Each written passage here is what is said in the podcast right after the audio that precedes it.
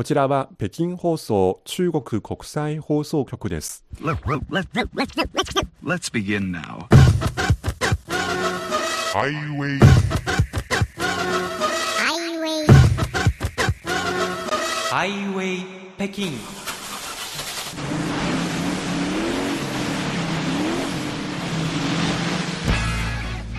お聞きの番組はハイウェイ北京 CRI 中国情報ラジオです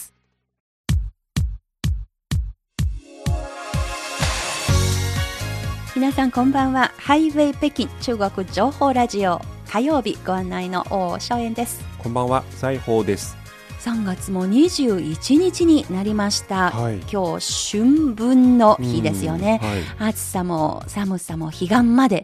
そうですね。北京は本当に暖かくなってきました。春めいてきました、この放送局の庭にはあのソメイヨシノが開花の準備をしているところですよね。私の季節ですね。はい、そうですね。まあこんな中コロナもまあ今年で4年目になってしまいますね。はい。だけど、うんようやくここ最近いろいろ、まあ日本もそうですけれども、中国も同じように、えー対策に緩みという言葉遣いがおかしいですが、もう以前ほど、あの、ビリビリしなくなったというのが中国ですね。はい、えーコロナ対策どんどん緩和されていて先週の政府の発表ではもう小中学校の先生と子どもの皆さんあの室内にいる時もマスクをつけなくてもいいというような、あの知らせが出てきました。はい。日本でも同じようですね。公共の場所に行くときに自由意志で決めてくださいということで、やっぱり私も長くこのマスクをつけ続けると、うんちょっとやっぱりつけたくなくななるなという そういう気持ちが働いてしまいますよねそう。ですか。まあ、ということで今日は、えーこの後ですねあの週刊ニュースファイルとそして後半は CRI インタビュー今日はえーニーハオニューフェイスというテーマで昨年年末に日本から、えーこの CRI の私たちのメンバーに仲間入りになりました、うん。えー、成海美樹さんに今週来週2回に分けてお話を伺ってまいりたいと思います。その前に今週ですね特別に選曲係にお願いいたしました、えー私たちの若き同僚のこの方にスタジオに来てもらいました。どうぞ自己紹介からお願いいたしますはい、皆さん、こんにちは。私は、カンカンアプリ運営担当の主光と申します。よろしくお願いします。よろしくお願いいたしますします。カンカンアプリといきなり出てきましたが、はいわかりやすく説明をはい、そうですね。えーカンカン。皆さんは英文字で調べて出てくると思いますけど、KAN KAN と書いてですね、そうですね。はいはい。これは、北京放送が運営しているアプリです。はいはい。そちらで運営担当している主さんですがお正月番組の時にも、えー、リュウエさんたちの番組にも登場してもらいましたよね。おなじみの方もいらっしゃるかと思いますがこのカンカンアプリいろんなこの利用者とのあの双方向の交流番組企画をやっていてつい先日シャンシャンの帰国に合わせてパンダをテーマにしたイベントをやったばっかりでこれからもこういうようなあ番組とか企画していくつもりですか？そうですね。あの、この間も、その、シャンシャン、英明、王妃、東妃の中国へのき帰国を記念してメッセージキャンペーンを開催していますけど、はいあのまたシャンシャンたちが戻ってからの様子がもし公開されたらまたこのようなイベントを開催しようと今企画しております。こっそり内緒話ですよ。このカンカのイベントにご参加の方お土産プレゼントもらえますのでぜひ、ねえーお見逃しすることのないようにお願いいたします。まあ、ということで今日は選曲担当でえー中国の若者がどういった曲に興味があるのかということも含めて主光さんにえー曲の選択をお願いしようと思います。さてまず最初の曲は。春的林中春の臨終という曲ですね。はい。えー、シュさんなんでこの歌選んだんですか？えそうですね。この歌を歌っているのは私の大好きな歌手陳碧チェンビーさんです、はいしかもこの歌はえ日本の詩人谷川俊太郎さんの詩を使って作った曲ですはい。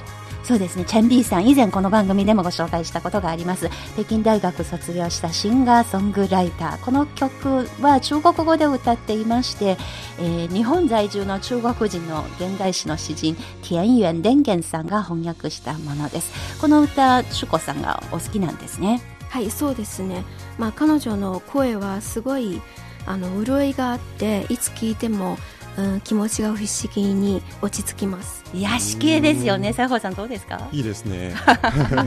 はい。そして？うん、そしてこのタイトルにも、えー実は意味深いですよ。はい。春の臨終というタイトルですが、実はその春がもうすぐ終わる時期という意味ではなく、はい。まあ、谷川俊太郎さんは春に死んでもいいという気持ちでこの詩を書いたそうです。うん春の終わりという意味じゃなくて、あの私がもし死ぬ時期を選ぶことができれば春に臨終を迎えれたらいいなそういうふうに読み捉えた方がよ良さそうですね。そうですね。はいもうあの今まで起きたこと、うん楽しいことでも、まあ悲しいことでもすべてをあの受け入れて死を迎えられるという気持ちでこの詩を変えたと思いますね。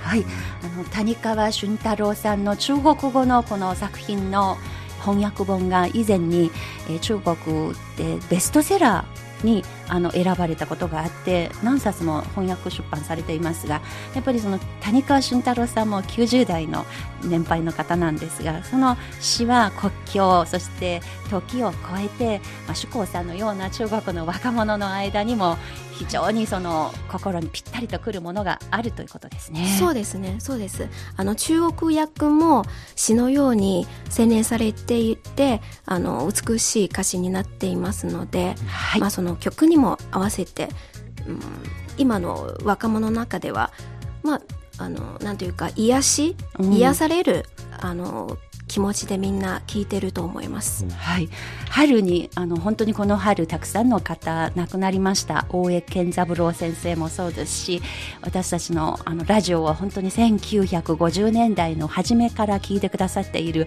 神宮寺圭さんも亡くなられました、まあ、こういったさまざまな方の亡くなったということへのお悔やみの気持ちも込めて私はこの曲がすごくいい選曲だと思います、はい。それではお聴きいただきましょう。シンガーソングライター、チェン・ビーによる春の臨終。我把活着喜欢过了，先睡觉吧，小鸟们。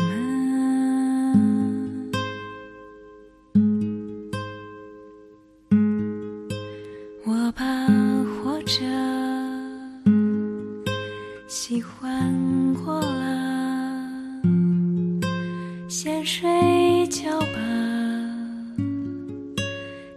小鸟们。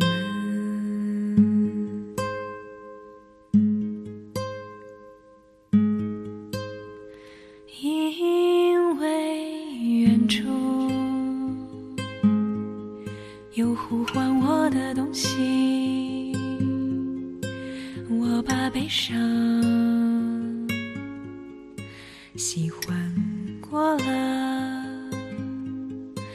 可以睡觉了哟，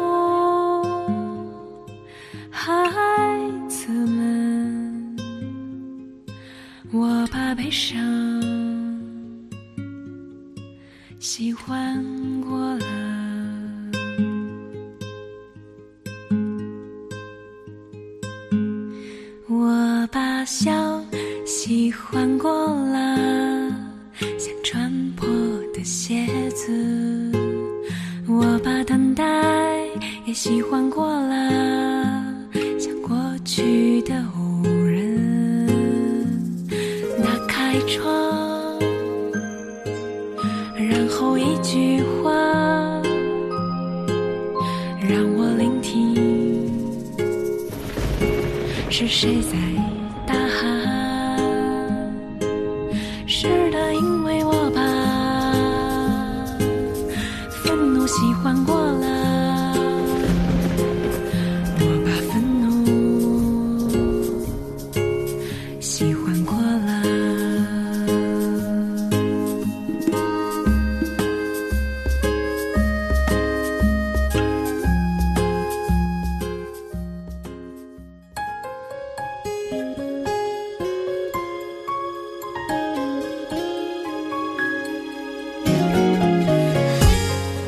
の番組はハイウェイ北京です引き続きお楽しみください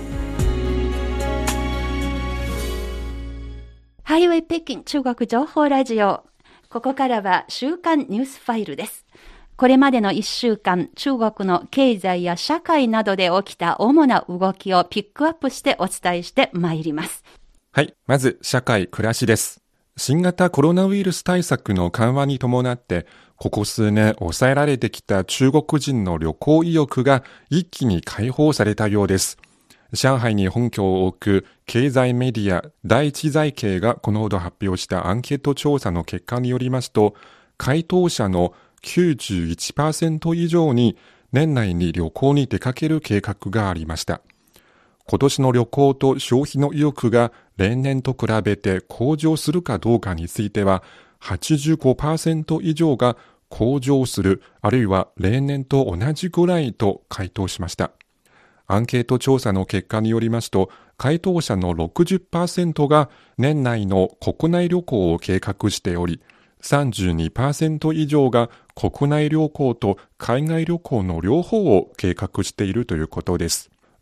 旅行消費支出については、回答者の57%が今年の1回あたりの旅行支出予算を1万元から2万元、日本円にしておよそ20万円から40万円とし、32.6%が5000元から1万元、およそ10万円から20万円と決めています。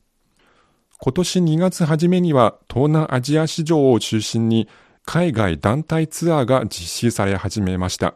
海外の観光局も最近中国市場を狙ったマーケティングを展開しています。タイは最初、今年は500万人から600万人の中国人観光客を誘致する計画を立てていましたが、最近の中国人観光客のタイでの観光に対する期待の高まりを見て、予期目標を700万人から800万人に引き上げました。これと同時にドバイ、オーストラリア、ニュージーランド、シンガポールなどの国と地域の観光局も相次いで中国向けの観光プロモーションを展開しています。中国の業界関係者は今年の国内旅行は2019年の70%から80%まで回復でき、海外旅行市場では東南アジア旅行が2019年の70%から80%程度まで回復する可能性があると予測しています。さて次は、えーこれは動物好きの方に興味があるかなと思って選びました。中国南部湖南省商陽市新寧県の林業当局は中国で一番小さい鳥とされるズアカエナガと塩ビ太陽鳥が、えー世界自然遺産で国家 5A、5A レベル、これ最高レベルの意味ですけれども、5つの A の継承地、梁山というところに姿を現したと発表しました。はい。ちょっとこの2つとも、うんまあ、中国語も含めてあまり馴染みのない、えー鳥の名前ですが、まあ、言ってみれば世界で一番小さい鳥と言われているのがハチドリですが中国にはこのハチドリという種類がないらしいんですね。まあ、今回この見つかったこの2つの、えー難しい名前ですがもう一度言いますね。ズアカエンナガ、それから塩ビ太陽鳥という2つの鳥ですけれども、中国動物史という本によりますと、ズアカエンナガの平均体重は、オスが6.4グラム、軽いですね。えーメスが5.7グラム、もっと軽い。はい。で、パン作るときに、あの、なんか塩はいくらとか、イースターいくらぐらいとか、もうそれを思い出しましたが、はい。平均全長は、えーオスが99.8ミリメートル、えーメスが97.5ミリメートルになっていて、まあ、人間の大人の親指ほどの大きさ、見えるかな？って感じですね。ちっちゃいですね。はいで、塩ビ太陽鳥の平均体重、オスが6.2グラム、メスが 6.3g。平均全長はオスがえー 103.2mm、メスが 98.3mm。体型とっても小さく、くちばしは細くて細長く、えー下に湾曲しています。下は管のような形をしていて、まあ、花の蜜を吸うことから、アジアハチドリとも呼ばれています。で、塩ビ太陽鳥は1982年に中国で一番小さい鳥に認定されたそうです。はい。一度はこの目で見てみたいですね。そうですね。でも、言ってくれなければ私の目の前に現れていても気づかないぐらいの大きさかもしれないですね。はい。まあ、ということで今週のニュースファイルでした。それではここで一曲をお聴きいただきましょう。引き続き選曲は主講さんにお願いします。はい。次、あの、私が推薦したい曲は、世界上另一个我、世界のもう一人の私です。パラレルワールドですね。はい。はいなぜこの歌選んだんですか？そうですね。みん、うん皆さんに聞いていただいたら多分わかると思いますけど、この曲はすごく、あの、アップテンポな曲調で、はい落ち込んでいる時は、私もいつも気分転換、まあ、したいなって思った時に、あの、聞いてるんですけど、気持ちがすぐに晴れる一曲です。うん素晴らしい。はい。この曲なんですが、どうしてもパラレルワールドの世界を思い出しますけれども、い世界のもう一人の私、えー歌手は？歌手はそうですね、二人の女性が一緒に歌っています。一人は上海出身のシンガーソングライターアース、アース。もう一人が台湾出身の俳優で歌手の郭采洁、アンバ・クアです。うんはい随分若いコンビのようですね。はい。そうですね。だからこれもあって歌詞の中に1秒前に私は台北、台北で花火を見て、まあ次の1秒、1秒後に君は上海でモヒートを飲むという歌詞が出てくるわけですね。面白いですよね。なるほど。うんはい。この曲、アップテンポな曲で、そして落ち込んでる時にとても聴くと気分が晴れるようになるというのが選曲の理由ですが、これ、日本の皆さんももしかして聞いたことがあるということですか？この中の、えっ、とですね、アースーさんの曲。そうですね。アースーさんのその代表作、あの、TikTok でもバズれたと思いますけど、熱愛105度的に、105度の君大好きという歌ですね。おこれ、あの、曲のタイトルを聞いて、西郷さん驚いたようですね。そうですね。あの、温度高いで。というのが熱が出たばかりの西郷さんですから、冷めたばかり。まあ、ということで、またチャンスがあれば、その曲もお聴きいただきたいと思いますが、それではお聴きいただきましょう。世界のもう一人の私、アースーとアンバー・コーンのコンビでお聴きください。えー、シュコスさんの選曲、また、えー改めてこの番組でも選曲引き続き担当お願いいたします。ありがとうございました。ありがとうございます。よろしくお願いいたします。感化のことも皆さん忘れないでね。ぜひダウンロードして使ってみてください。はい。上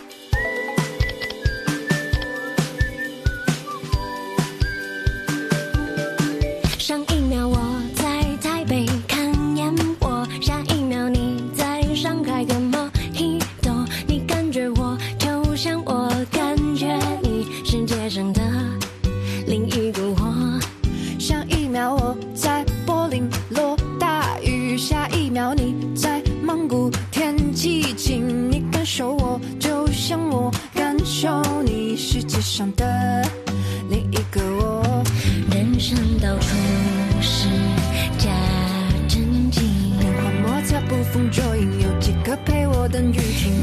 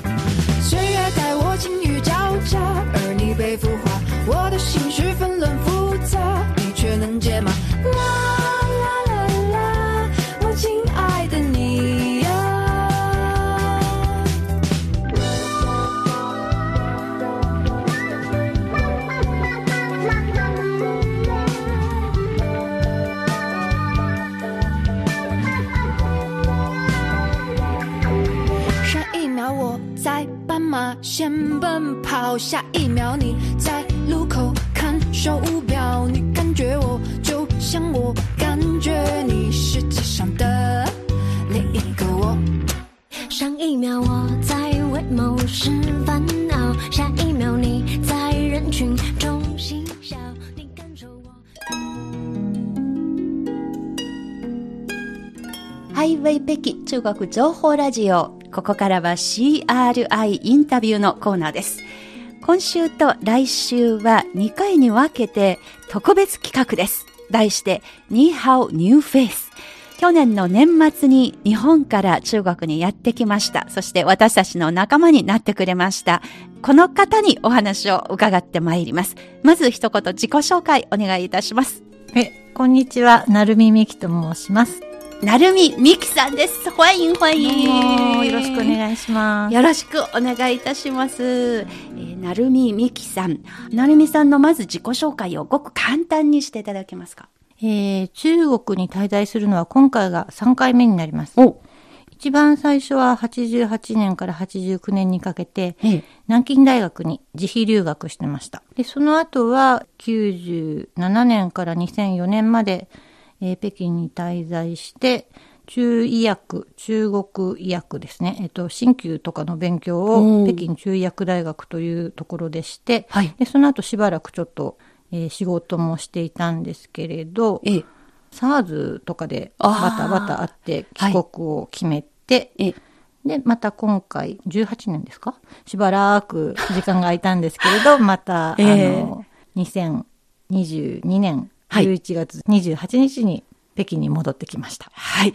そのなるみさんが北京に入った、今回ですね、北京に入った後の体験したことは、今年の新年特別番組のリュウヒさんの番組でも皆さん、あの、少しお聞きになっているかと思いますが、本日はも、もっとですね、深くなるみさんに中国との関わりということでお話を伺いますけれども、今お話聞いたところでは、1988年から89年に中国の大学で留学をしたということで、私は実は中日国交正常化の翌年に生まれたもので、なるみさんの方が少しだけお姉さんですけれども。しっ、かりお姉さんです、ね。はい。だけど、基本的に同じ頃の中国の大学を体験したと、そういうふうに見なされてもいいように思いますけれども、その前にですね、なぜ中国だったのか、例えばその、なるみさんが、今振り返っていただきますと、中国のことを意識できるようになったのは、どんな時、いつの時、どんなことだったんですか？一番最初の中国との出会いみたいなものはやっぱりランラン、カンカン。カンカン、ランラン。はいはい。へえ、パンダ。パンダですね。えー何歳だったんですか？小学校1年生ぐらいだったと思うんですけれど、ちょっと年齢バレてしまいますが、はい。あの、中国からパンダが来たっていうのはもう毎日のようにニュースでもやっていたし、ええテレビにも取り上げられてたと思うし、本当に一大ブームで、へえ。で、親にパンダ見たいっええてお願いして、はい。上野動物園に行って、もう本当になんか長いこと多分2時間とか行列をして、アクリル板の向こうににちょこっと見えたパンダが寝ていて全然動かなかったみたいな。振り向いてくれなかった。そうですそうですそうだったんですか。うんまあ、パンダというと今年はシャンシャンが非常にブームになっていますが、しかしそれよりもはるかにもう本当に51年前に、うんランランとカンカンの時代だったんですね。まあね、小学生だから、それ以上のその、国交回復が、みたいなことは特に意識してないけれど、ね本当に、ええあ、中国からパンダが来た、ありがとう、みたいな、そういったのが中国とのファーストコンタクト。ああ、ファーストコンタクト、パンダを介してでしたね。だけど、今度は大学に入りまして、中国にぜひ留学してみようと、なぜそういうふうに決めたのでしょうか？これはですね、私が行っていた大学が、あの、ICU、国際キリスト教大学というところだったんですけど、はい。東京ですね。はいはい。やっぱり西洋の文化ってキリスト教がメインにベースになっているから、例えば絵画を見てもええ。音楽を聴いても、クリスチャンじゃなきゃ本当には理解できないなっていうような思いがあって、ええなんか歯がゆいというか悔しいというか、そういうちょっとしたコンプレックスみたいなのがあって、でそれに対して中国、日本って、ええ。アジアって、こう、文化を共有、共通のところがあって、もう日本の文化も中国から来たものがすごく多いし、例えば、太極拳をやるにしても、欧米の方が太極拳するのってなんとなく様にならないところってあるかと思うんですよ。まあ、ものすごく上手な方は、方もいらっしゃるけれど。ねもちろんいらっしゃるけれど、例えばその重心の高さとかで、アジアの人って割と低い重心に慣れているから、自然にこう、きちんとした形っていうか、深い理解っていうか、ええ自分の中に取り込んでいけるものがん。中国は多いなメリットがあるかメリットっていうか、ええ。アドバンテージがあるなと思ってそのちょっと西洋文化に対するうん。逆のイメージで、あじゃあ中国に行ってもっといろんな文化に触れてみたいと思って留学決めました。ああ、今の話とっても納得できます。多分、おそらく生まれつきその生活の中で何か共通している土台があるかどうかによって、その異文化に対する理解の仕方が違ってくるという面があるかなと思います。でむしろその大学、キリスト教系の大学にいながら、そこから少し感じているストレスというものを逆の視点を変えて、はい何とか解消できる方法はないのかなって思った時に、パンダのふるさとを思い出したわけですね。そうですね。あの、やっぱり距離的にも近いというのもあるし、知らないなって逆に思ったんですよ。なんか、ヨーロッパとかアメリカの情報って多いけれど、中国の情報って振り返ってみるとあんまり入ってこないから、このままでいいのかなっおていうこともあって、ええ。まあそう、そういうことが積み重なって、やっぱりちょっと中国見てみたいなって思ったような気がします。これもある意味、言葉を変えて言いますと、自分のアイデンティティというか、もっと深い意味での文化的なルーツというか、そういうところでの共鳴を得たく中国ということで思い出されたわけですね。うん、そうですね。そこで留学するその場所とか大学とか考えるときに、南京大学だったと。そこもまた何か深い理由とかがあったんですか？ああちょっと深い理由というか、攻めてみましたという感じなんですけれど、ええ。まあ1年間過ごすところなので、実際に留学先決める前に旅行に来たんですね。ああ、そう旅行にです。下見を兼ねてですか下見に来て、えっと、北京、上海、南京、アモイ、おあとは広州広い。広い方の広州ええ。の街を回ってみました。うんそれで、えーまず、そうですね、上海は、ちょっと便利すぎるかなっていうか、遊んじゃうかなみたいな 気持ちもあったのと、はい。あと、南京は古都でもあるので、ええ街がこじんまりしていて、すごく落ち着きがあって、まあ、日本で言えば京都みたいなイメージですかね、私にとっては。ええ。それで、人も落ち着きがあって、はい。すごいいい街だなっていうふうに思ったことが一つと、なるほど。やっぱりね、南京の事件、南京虐殺事件って歴歴史的な史的なものがありますから。それも知らないのでうん、知らないことって良くないな。とにかくいろいろしまず知ってみるべきだ。ということもあって、南京に行こうと決めました。はあそこで中国語を勉強し始めたんですね。あの、日本にいた時から勉強し始めたわけじゃなく、専攻が中国語とかじゃなく。じゃないです。全然、あの、日本の大学では関係ない勉強をしていたんですけれど、まあ、あの、もちろん語学研修生として行ったんですけれど、ええええあの、あまり勉強しませんでした。いやー 急に恥ずかしそうな表情になりました。あの、全然できないで行ったので、一番最初のクラス分けの時に、ええ一番下のクラスになったんですよ。入。門。うん。で、そうすると、その、同級生っていうかクラスメートが、欧米人ばっかりで、あの、他の人たち、他の日本人は割と、あ外語大学とかから来た人が多かったんで、ええ。みんな、あの、それなりにできたんですけれど、はい。私が入ったクラスは、ほとんど欧米人で、ポポモフォーからですそうか、ポッポモポ、それはいいんですけど、あの、山という文字は、ええ。このような山のね、形をかたどっています。象形文字というものがありまして そういう漢字のいろはから始めるので、日本人には必要ないんですね。ある意味ね。だけど、お付き合いしなければいけない。なるほど。なので、一気に授業に出なくなりまた逆に、あの、ストレスが溜まったというか。た。なるほど。なので、あの、あでもの珍しい日本人だなって、日本人勤勉な人ばっかりじゃないんですねって言われてました。はあ。そんな感じ。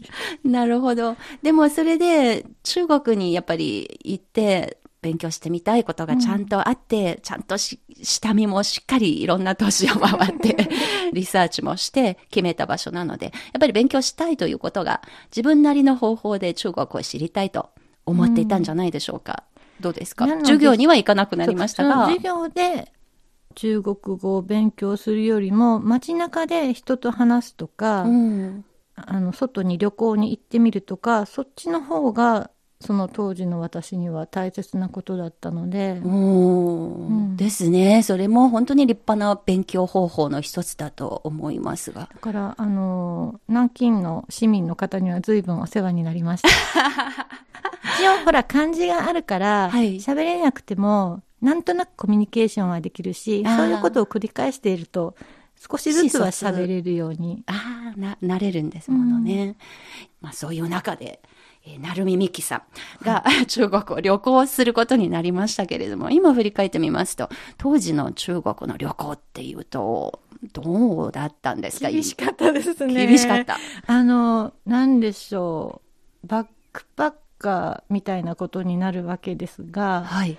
その後、あの、ヨーロッパ旅行したりもしたんですけれど、とにかく中国で旅行したことが自分をすごい鍛えることになったので、うんあの、中国を自由に旅行できるような人は、もう世界にどこに行っても大丈夫だなって 自信がついた。思ってました。はあなんか、まず、チケットが買えないんですよね。わかる。今の高速鉄道のような交通網がなくて、中国語には一票難求と、あの列車のチケット1枚なかなか手に入らないよというのを4文字で表現した言葉ですけれども、よくわかります。私も帰省して、特に春節とかの時に、北京に帰れないんじゃないかということ、あの、その後かなり長い時間夢に出たりして、本当に大変でしたので、なんか当然ネットなんてないからネットで予約もできないし、駅に行って並ぶしかなくって。電話もようやく各家庭に普及し出す頃ですものね。そうですね。ええだから駅に行って、行列をして、うんで行列をしているんだけれど、後ろの人に横入りされたりして、なんかそういう戦いを経ないと、次の街に行くチケットも手に入らないし、鍛えられました。そう、すべからくそんな感じでしたね。ええ今は普通に行列して買うのが習慣になっていますけれども、北京の地下鉄でもあの入るときにみんなあ列並んで普通に入りますが。そう、今はだから、日本で言えばスイカみたいなカードでそれもありますし、と。うん。だけど昔はまあそんな風にしてですね、奪い合わないとチケットが本当になくなるので、だからそうですね、資源が不足するとそういうことになりがちかなっていうのは、振り返ってみるとわかりますけれども、でもああいう大変な中で国もせずに中国を随分旅行されたんです。楽しんでました。その苦労を楽しんでました。ええそう、あの、どっかの街に行ったら、次の街に行く前に、もう着いたところでチケットを買わないと、なんか4日後のチケットとか、下手すれば1週間後のチケットとかしか手に入らないから、なんか本当その場その場で対応していくっていう力がついたような気がします。なるほど。今はそのインターネットとかスマホでも買えるようになりましたし、ね20日後とか場合によっては1ヶ月先とか、あの、買えるようになるんですけれども、昔はそんなに、あの、そうじゃなかったんですよね。うんもう全然別世界。まあ中国の変化がよく分かったわけですけれども、その留学を経て日本に帰って、どうだったんですか？その中国留学がご自身にとっての、その後の。まず、まず役に立ったのはっていうと変なんですけれど、大学4年生の時に留学したので、ええ。あの、日本に戻ってすぐ就職活動だったんですね。で、その時にはその、異文化の中国体験っていうのが、おう就職活動、面接試験？そうそうそう、就職活動の面接のすごいいいネタになりました。ああ、なるほど。うん。中国とこれからも深く関わっていこうとか、そういう気持ちにはなりましたか？その留学を改めて振り返ってみると。うん、なんか、思ったよりも異文化だったので、あ本当に日本の当たり前が世界の当たり前じゃないんだなっていうような見方っていうのは基本的に身についたと思います。なるほどそれが何か番組を作る時とかにも、なんか多角的な見方をするような違う立場の人はどういうふうな考え方をするのかなっていうような見方が身についたのかなとは思います。なるほど。当初、中国留学に踏み切った理由の一つは、その、キリスト教文化が土台のものの見方にちょっと馴染めないところがあって、で、もしかして東洋の共通している文化があった、あの、ある中国に行けば、相手に対する理解を深めることができるかもしれないという期待でしたけれども、でも振り返ってみますと、やっぱりその中国留学も、それも一つの別の異文化があって、そうですね。あの、やっぱり日本って、あの、西洋文化に近いっていうか、当当時、なるほど。掘り、深掘っていけば、ええ。そのベースっていうのは中国から来てるっていうのがわかるんですけれど、でもその当時の中国って、日本が文化を取り入れた頃の中国とは少し状況が違っていたので、うん。まあ、経済的なものとか物質的な豊かさっていうのがまず生活の中では直接感じるものなので、ええ。そこの差が大きかったから共通点を感じるというよりはおー。でもそれも大事なことなんですよね。うん。すぐ隣にあるこの中国という国。そこでいろいろ体験して、そしてそこで世の中が多様なものだということを、若かった頃に身につけることができたということが、はいすごいおそらく貴重でしたうん、すごくいい体験になったんじゃないかと思います。まあ、こうやって若き成海美希さんが社会人になりました。その後また中国とのお付き合いが続きますけれども、この後の話は次回の番組で引き続きよろしくお願いいたします。よろしくお願いします。CRI インタビュー、今回はえー特別企画、ニーハオニューフェイス、成海美希さんの中国の巻でした。